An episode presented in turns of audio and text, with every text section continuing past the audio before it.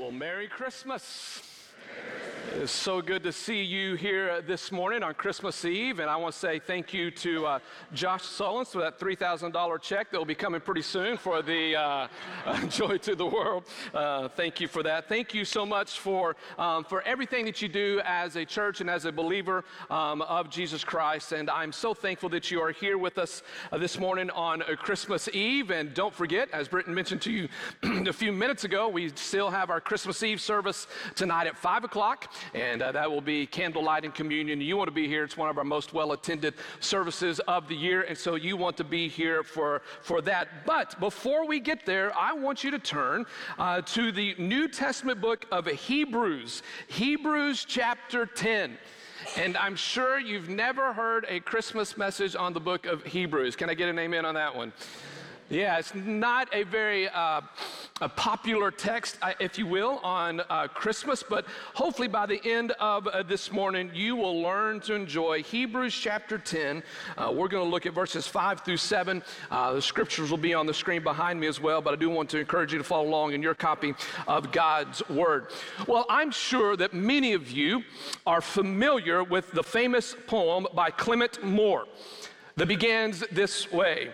Twas the night before Christmas when all through the not a creature was stirring, not even a the stockings were all hung with chimney by the chimney with care in hopes that St. Nicholas would soon be there. How many of you read that on Christmas Eve? How many of you? Three of you. This this sermon just went downhill in a hurry. Well, uh, I, you know that uh, poem that is so often read on Christmas Eve. We as a family read that on Christmas Eve, and then we follow that up uh, with reading the Christmas story from Luke chapter 2. But uh, this Christmas season, um, I have been uh, kind of stuck on the first line of that poem by Clement Moore. That first line in the poem is very simple Twas the night before Christmas. And that it's just been stuck in my head this Christmas season, and, and it's led me to ask this question What was Jesus doing the night before Christmas? What was he doing the night before Christmas? Many of us, we are uh, filled with anticipation about the gifts that are coming the next day on Christmas morning. And maybe some uh, families have a tradition of opening up their some Christmas uh, gifts on Christmas Eve. But, but what was Jesus doing uh, before he was born? Do, do we know? Uh, we know the story of, of, G, uh, of, Joseph and Mary on their journey to Bethlehem. We know about the story of the angels and the shepherds. We, we know the story about the wise men and their, their gifts of gold, frankincense, and myrrh. But what was Jesus doing on Christmas Eve? Well, I think that you will be surprised to know that the Bible actually gives us an answer to that question. What was Jesus doing? And it's found in Hebrews chapter 10, verses 5 through 7. And this is the Christmas story according to Jesus Christ. We know Luke's version, we know Matthew's version, but here we get the Christmas story from the lips of Jesus Christ. And this is what he was doing on the night before Christmas over 2,000 years ago. So, would you please stand as we read God's word this morning? Hebrews chapter 10 verses 5 through 7. And it reads Therefore, when he comes into the world, he says, Sacrifice and offering you have not desired, but a body you have prepared for me. In whole burnt offerings and sacrifices for sin, you have taken no pleasure. And then I said, Behold, I have come. In the scroll of the book it is written of me to do your will, oh God. Would you pray with me, please? Father, we thank you. We thank you that we can come before you today on this Christmas Eve and amidst all the hustle and bustle, that we can slow down and be reminded of what the psalmist said to be still and know that you are God. I pray as we look at your word, I pray that you would open our eyes to behold wonderful things from your law. And I pray that when we leave this place, we would apply your word to our lives. In Jesus' name we pray. And everybody said, You may have a seat. Thank you for standing this morning. Well, In our text this morning, uh, there are three things that, that I want to show you that Jesus did on Christmas Eve. And here's number one, and you may want to write this down. The first thing that our text tells us that Jesus did on Christmas Eve was this He spent time with His Father. Look at your text. It says he spent time with his father. Look at verse number five. It says this Therefore, when he comes into the world, this is Jesus, he says. Now, stop there. Here in this text, Jesus and the Father are having a conversation. Now, Let's just back up here for a second. If Jesus is having a conversation with his Father before he comes into the world, that must mean that Jesus had already existed. Amen? Because if you don't exist, you can't talk. Amen? In order to talk, you must be in existence. Well, write this down about Jesus spending time with his Father. Write this down. Jesus did not begin at Bethlehem. When we celebrate the birth of Jesus, we are not celebrating his beginning. Jesus has always existed. And so when we read the text in Hebrews 10:5, what the author of Hebrews is speaking of, he's speaking of the pre-existence of Christ, meaning that Jesus has always existed. In other words, before Jesus was born and before he was placed in a manger, Jesus already was. Jesus has always existed as the second person of the Trinity. Even Jesus himself said in John chapter 8, verse 58, he said these words that really blew uh, the religious leaders' minds. Jesus said this Before Abraham was, do you know what he said? I am. What does that mean? It means that Jesus has always existed. Before Jesus came in a physical body, Jesus already was. Well, if you don't believe me, go to Colossians chapter 1. Turn over to Colossians chapter 1. In Colossians chapter 1, Paul tells us and shares with us the story of, of who Christ really is. And he paints this beautiful picture of who Jesus really is. And look, look in verse number 15. And Paul says this He says of Jesus, He says, He is the image of the invisible God, the firstborn of all creation. Now, stop there for a second. Does anybody see that word firstborn? Can that be a little confusing? That can be a little confusing because when I say firstborn, what does that mean? That he was born, that he was created. Well, this is actually a poor translation of what Paul wants to communicate. Know this Jesus has always been. He wasn't a created being. Jesus has always been from the beginning of time. We have some brothers and sisters, maybe in Christ, maybe not, who are known as Jehovah's Witnesses. Anybody ever heard of them before? Okay? Some of you have had conversations with Jehovah's Witnesses. Well, Jehovah's Witnesses believe that Jesus Christ was the first created being. They believe that Jesus was created. But, folks, that's not what the scriptures teach us. When Paul talks about that Jesus is the firstborn of creation, it means he is preeminent which means this he's above all creation. He is more awesome than of all creation. He is the first, he's the beginning, and he is the end. He's the Alpha and the Omega. And Paul says he is the image of the invisible God. So before Jesus was born on Christmas, he already was. And Paul goes on to say in verse number 16 that this is what Jesus did before he came in the flesh. Verse 16, for by him, Jesus, all things were created, both in heaven and on earth, visible and invisible. Whether the thrones or dominions or rulers or authorities, all things have been created through him and for him. Verse 17, he is before all things, and in him all things hold together. So, what does Paul teach us about Jesus and what he was doing before he came in the flesh? Jesus was creating the worlds, he created everything. Actually, Jesus was quite busy before he came in the flesh. Amen? He created all things. He created all things that we see today, all things that we experience. Jesus created them. And it also says he holds them together. This is what Jesus did. Before he comes in the flesh, Jesus was quite busy. If you go all the way to the very beginning of the Bible, go to Genesis chapter 1. Go to Genesis chapter 1. in Genesis chapter 1, we see God the Father, God the Son, and God the Holy Spirit before all things even come into existence. Look at what the Bible says again about God the Son, Jesus. Verse 1 says, In the beginning, God created the heavens and the earth. That's God the Father. That's the first person in the Trinity. Verse number 2 The earth was formless and void, and darkness was over the surface of the deep. And the Spirit of God, who's that?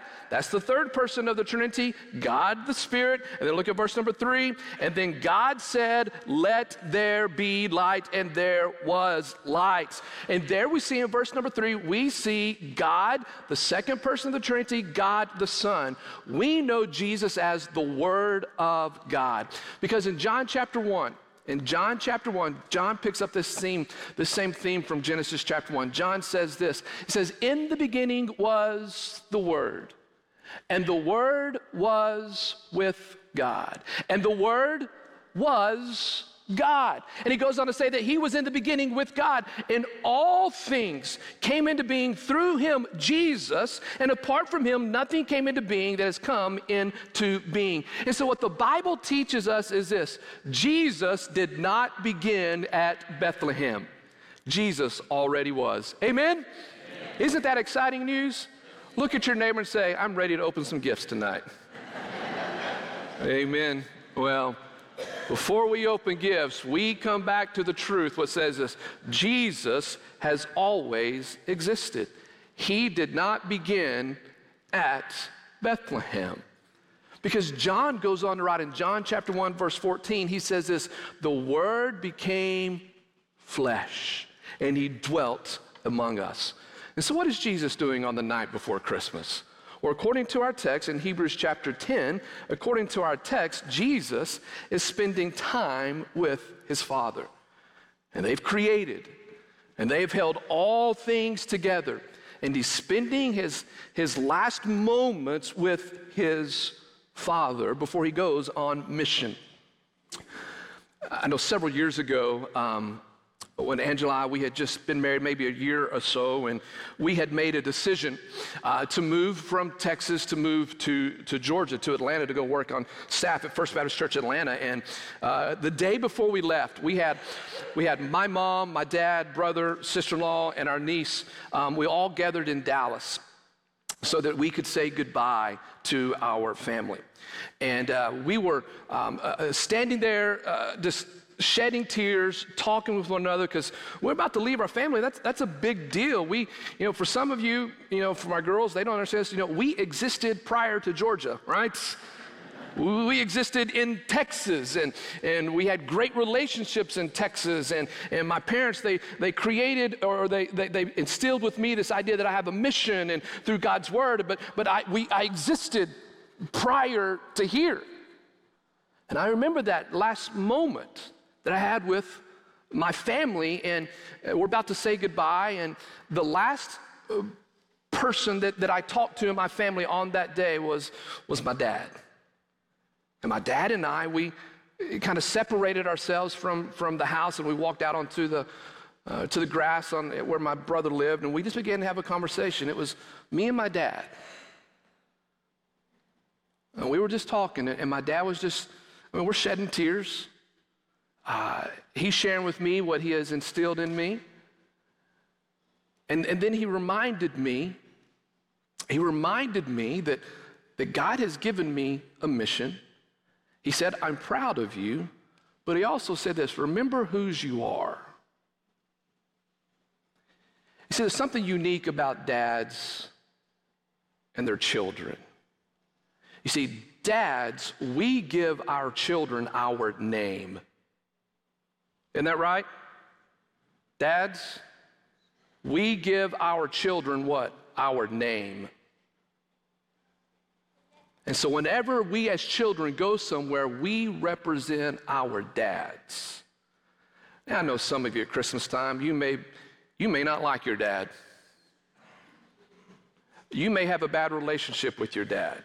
You may want to have nothing to do with that, and I fully understand that. But the reality is, you still have your dad's name. Because dads, we pass something on to our children. And my dad said, You remember whose you are.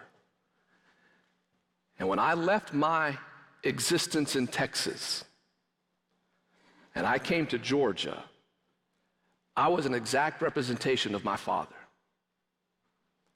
If you were to put a picture of me and my dad next to each other, we would, we would look pretty similar, although I'm quite a bit taller than my dad.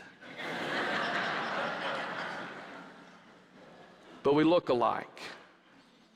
My family, Angela and the girls, make fun of me because I do things a lot like my, my dad, right? I'm a representation of my father. And the last person that I spoke to, spent time with before I went on mission, was with my dad.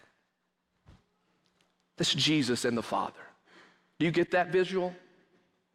And before Jesus, before Christmas, it's Jesus and his dad. And they're talking about what they've been doing and what they've done. And it's almost game time. So, what was Jesus doing that night before Christmas? He's spending time with his dad. They're talking. They're sharing with one another. And then our text says this there's something else that Jesus did before Christmas came. Number two is this He prepared for His mission. Look again at verse number five. It says, Therefore, when He comes into the world, He says, Jesus says, sacrifice and offering, you, God, you, Father, you haven't desired but a body you have prepared for me. Look at that word prepared. It's the Greek word katartizo, which means to put something back together that which has been broken. It means that, it means, and so what Jesus and the Father are talking about, uh, Jesus says, uh, God, Father, you have, you've prepared my body for this to put something back together that which has been broken. Now, when, when God the Father and God the Son are having this conversation in heaven before Christmas, on Christmas Eve, before Jesus comes into the world, what are they discussing? What they're discussing is that prior to Jesus coming and prior to Jesus' death on the cross to pay the penalty of our sins, what they're talking about is listen, in the Old Testament, there was what was called the sacrificial laws. Are you with me? It was a sacrificial system, which means this that animals had to be slaughtered and blood had to be sh- uh, shed so that sins would be forgi- forgiven.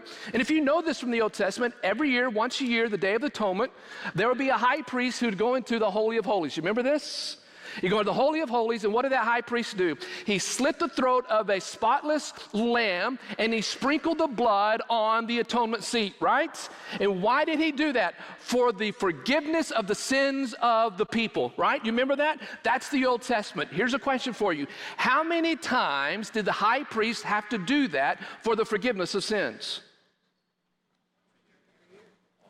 Once a year which means that process had to be repeated over and over and over and over and over and over again which means that the shedding of an animal it did not completely wash away the sins of the world. Amen and so God the Father, God the Son is saying, listen, I, uh, Jesus is saying to the Father, I, I see what you did, sacrifices and offering, all the animals that were slaughtered, but that's not what you desired. You want something that is fully, that, that washes away all the sins of the world. And, and, God, and Jesus says to the Father, you've prepared me for this. You've prepared my body to put all things back together because the Old Testament law, it could not do that. And so God the Father and God the Son are having this conversation. Jesus is spending time with his Father, and they're, then they're talking about what is it that we can do that can wash away the sins of this world. As I was reflecting on this passage, I, I just kept hearing a song um, that, that I grew up uh, singing in my church, and many of you know it, and it's, it's the song Nothing But the Blood. Anybody know that song? Nothing but the blood. And it tells the story as one, one single theme, and it, and it hammers it home, and it says this that only the blood of Jesus can wash away sins. Amen? And that song just hammers it home. And, and in that song, you, you, you sing the phrase, uh, nothing but the blood of Jesus, over and over and over again. And the first line in that song says, What can wash away my sin? And, and the response to that is, Nothing but the blood of Jesus. And the next line says, What can make me whole again? And the next line says, Nothing but the blood of Jesus. And you had this call and response in nothing but the blood. And it's, it's almost like, I mean, it's, it's, it's like a cheerleader just cheering you on. Can we, sing, can we sing that song? Can we sing that song? Here we go. What can wash away my sin? Nothing but the blood of Jesus. What can make me whole again? Nothing but the blood of Jesus. Now sing out that chorus. Oh, precious is the flow that makes me white as snow.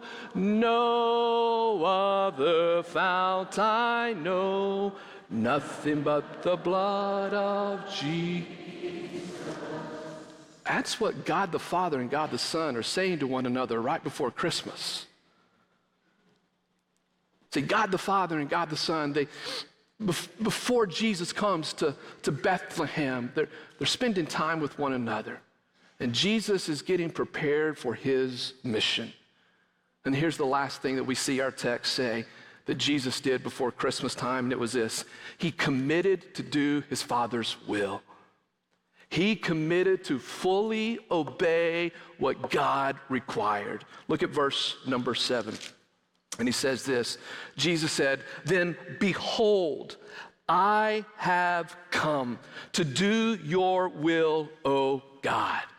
And so, what you see in heaven before Bethlehem, before Christmas, on Christmas Eve, you see God the Father, God the Son. They're sharing with one another, they're talking about the mission. And you see Jesus fully surrendering to God's plan for him on this earth. And this is the picture of incarnation Jesus, fully God, Jesus, fully man, who says, I've come to do your will, O God, nobody else's will but yours and yours alone. I want you to look back at verse number seven and see that word then, the first word in verse number seven. This is an expression of time, and it's an important uh, time phrase. Because again, remind you, prior to Jesus coming, the sacrificial system was in place, and all the sacrifices had failed. None of the sacrifices could atone for the sins of the world. So, as God the Father and as God the Son are talking to one another, Jesus tells the Father, I will come. I will do it. You've wanted a people to call your own. I will be the one who will sacrifice myself for the sins of the world. And it's almost as God and Jesus is saying, Put me in. I want to be the one who fulfills your will to restore a people back unto you. Some of you know this, many of you know this, um, that I am the uh, greatest basketball player that nobody has ever heard about. Um, I, I, played uh, college basketball for one year, um, and uh, I was not good. Um, I'm still not good, and the older I become, I realize just how bad I really was. Um, I was not good, but my roommate in college, his name was Chris, which is like, awesome. And uh, and he and I were on the basketball team together. Uh, last year, he and I got, we, we met up and reminisced about it, and we just laughed about it because Chris and I, we, we were not good. And so we had, he and I had a specific place on the bench, the last two chairs. That's where we sat. And we were so bad, I'm not making this up, we were so bad that our uniforms did not match the rest of the team. Do you know what I'm saying? They gave us the leftovers. And I'm talking about this was in the day when shorts were really, really long. Oh, not the leftover shorts. They're 1980s leftover shorts. I'm not joking.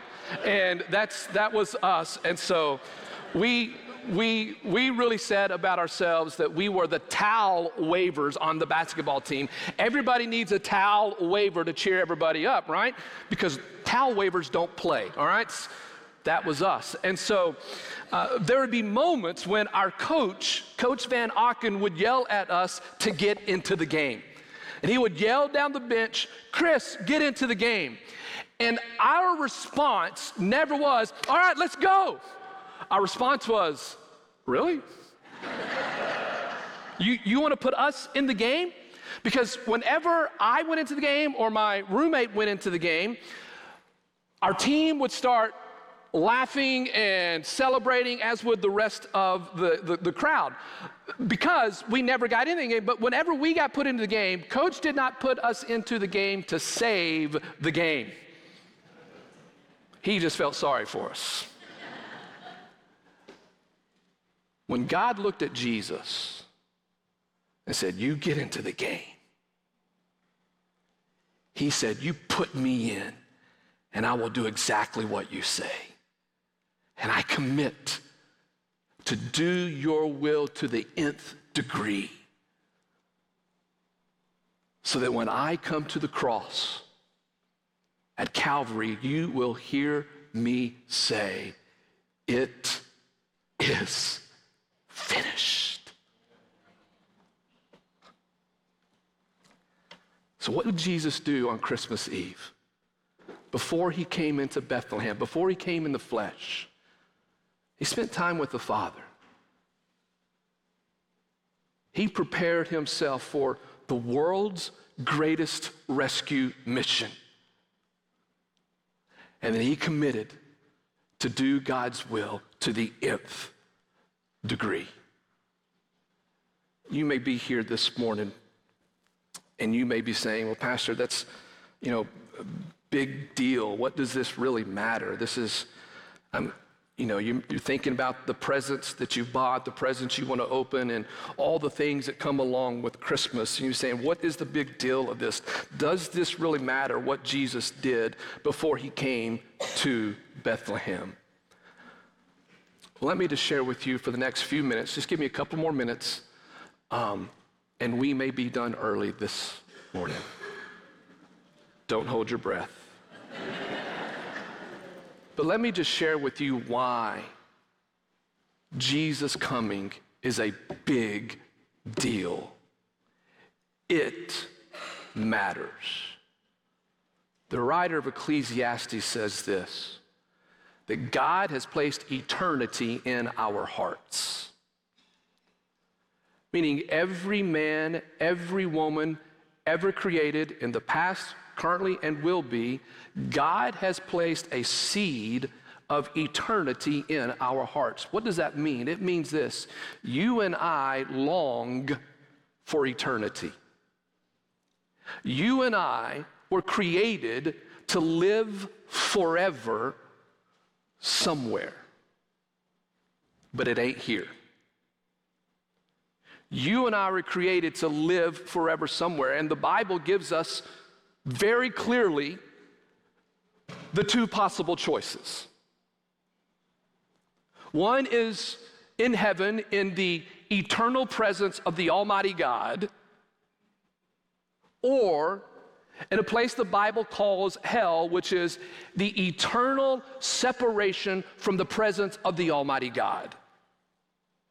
And God has placed the seed of eternity in our hearts. Everybody knows this. Some suppress it and push it down. Read the book of Romans, Romans chapter 1, 2, 3, and 4. You read that, and Paul talks about how people have suppressed the truth. Many people in our day have suppressed the truth and do not think about eternal matters or how to get where they want to go eternally. But the Bible says that you will live forever somewhere. Well, we have a problem. Because when you go back to the book of Genesis, we see in Genesis 1, 2, and 3, we see that God created a perfect world. Amen? He created a perfect world. He said it was good. The sun, the moon, good. Stars, good. Plants, good. Trees, good. Animals, good. Fish, good. Birds, good. But then he comes to mankind and he says, It is very good. And he makes mankind, male and female, no other options. He created you in the image of himself. And he said it was very good. And life was good. And God placed Adam and Eve there in the Garden of Eden, the most beautiful place that is ever known to mankind. He said, You can go wherever you want, take care of the land, take care of the animals, but you don't eat of the one tree. And just like when a parent tells their child not to do one thing, what's that child do? That one thing. And Adam and Eve do the one thing that God said don't.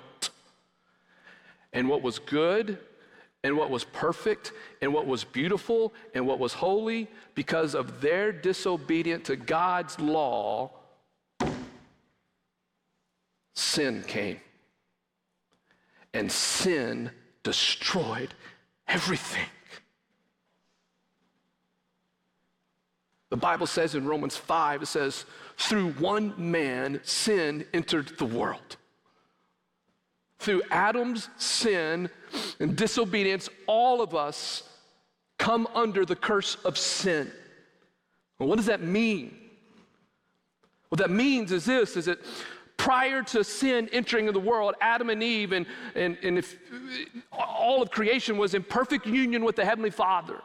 Everything was good, great communion, great fellowship. All was good, all was perfect. But sin entered. It shattered this, this union between the Father because they disobeyed. The world began to fall apart. Adam and Eve began to experience shame and disappointment and guilt and embarrassment, and so much so that prior to sin entering the world where they walked with God, after sin, they went and they hid themselves because they are afraid of a holy God. And God said, Adam, where are you? Eve, where are you? See, even in our sin, God takes the first step towards us. And they tell him. And Adam, as only a man and a husband could do, said, She did it.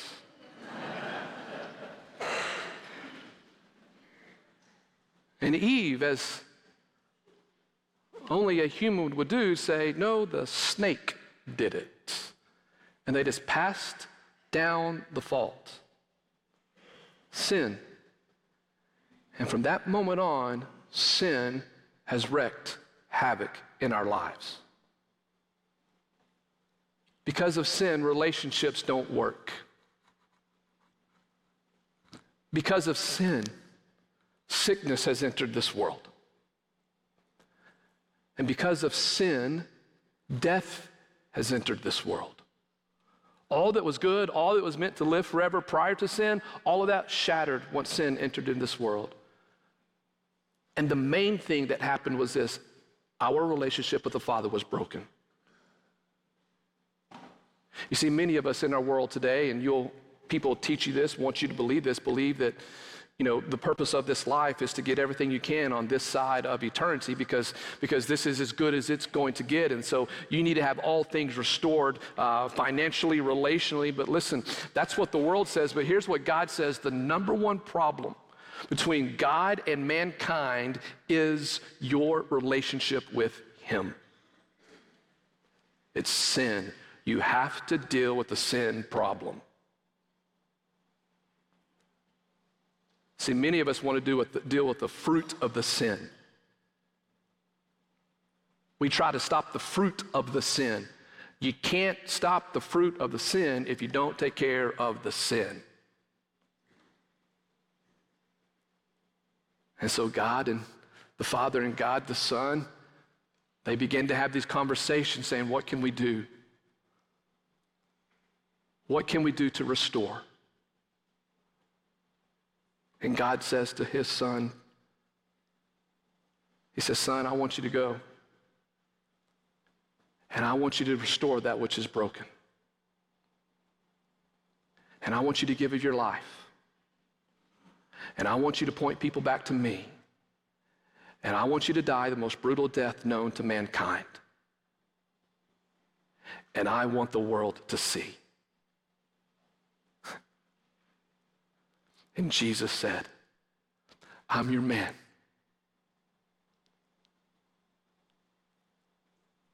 Because later on, when you read the story of Jesus in Matthew, Mark, Luke, and John, Jesus, Jesus said these words. He said this. He said, The Son of Man came to seek and to save that which was lost. You see, when sin entered the world, here's what happened it created a lost people. Lost, meaning you can't find your way around, lost in relationship with the Heavenly Father. And Jesus says, I came to seek and to save that which was lost. We live in a world today that if you call somebody lost, they get offended as if it's a bad thing that you're lost. But can I tell you something? The Bible says when you come to realization that you are lost, you are in the right place at the right time. Because when the Bible says, when the Bible says that you are lost, what that means is that God's looking for you. He's looking for you so much that he dedicated an entire chapter in the book of John, John chapter 15, to things that are lost. John 15, a woman lost her famous coin. You remember that? The shepherd loses one of his 100 sheep. John 15, the story of the, son, of the father who lost his son, the prodigal son. And here's the point of that story that if you're lost, the woman teaches us that, that she has found something precious. She's going to do everything she can to find that coin. She turns over a house to find that coin. The shepherd loses one of his hundred sheep and he leaves the 99 sheep to go find the one who's lost one because that one had value.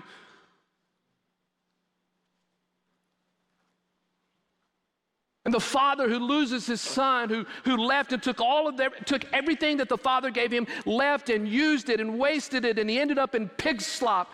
And it says, as the father was on the porch every day looking for his son, and then the day the son starts walking back, here's what happened in John 15. The father sees the son walking, and you know what the father does?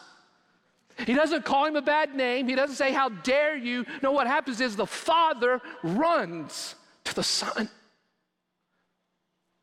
And he says, My son has come home. And in John 15, you get the story of just how much God loves the lost people. He loves you so much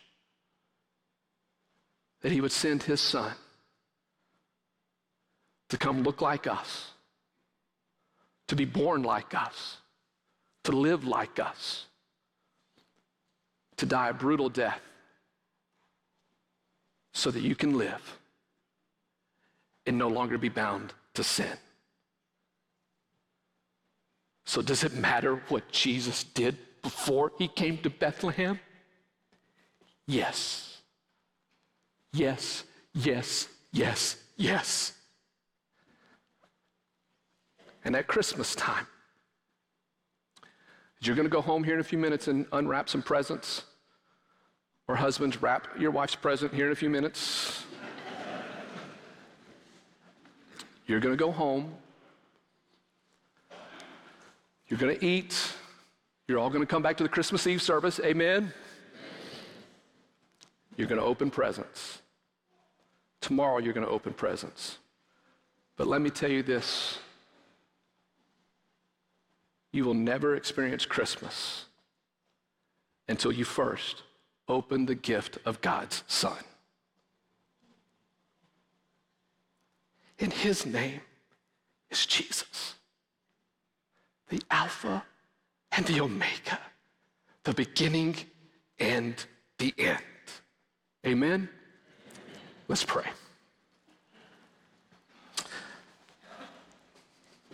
Father, we come before you today. And we so look forward to you being born. We so look forward to hearing the angels burst through the sky and say, We've got great news of joy. Oh, Father, we long for that. I pray this morning that there's somebody here who has never opened your gift of salvation. I pray that today would be that day. And Father, I pray if somebody's in here who has not been convicted of the sin, the disobedience, oh, Holy Spirit, convict them. Bring them to a realization that they need somebody to save them and show them that that Savior's name is Jesus. And if you're here this morning and you've never called on the name of Jesus for life, eternal life, abundant life, I pray today on Christmas Eve, 2023, that you would cry out to the name of Jesus and say, Jesus, save me. Save me. And let me experience a Christmas like I've never experienced before. Oh, Father, thank you, thank you for sending your son Jesus to be the Savior of this world. In Jesus' name we pray, and everybody said,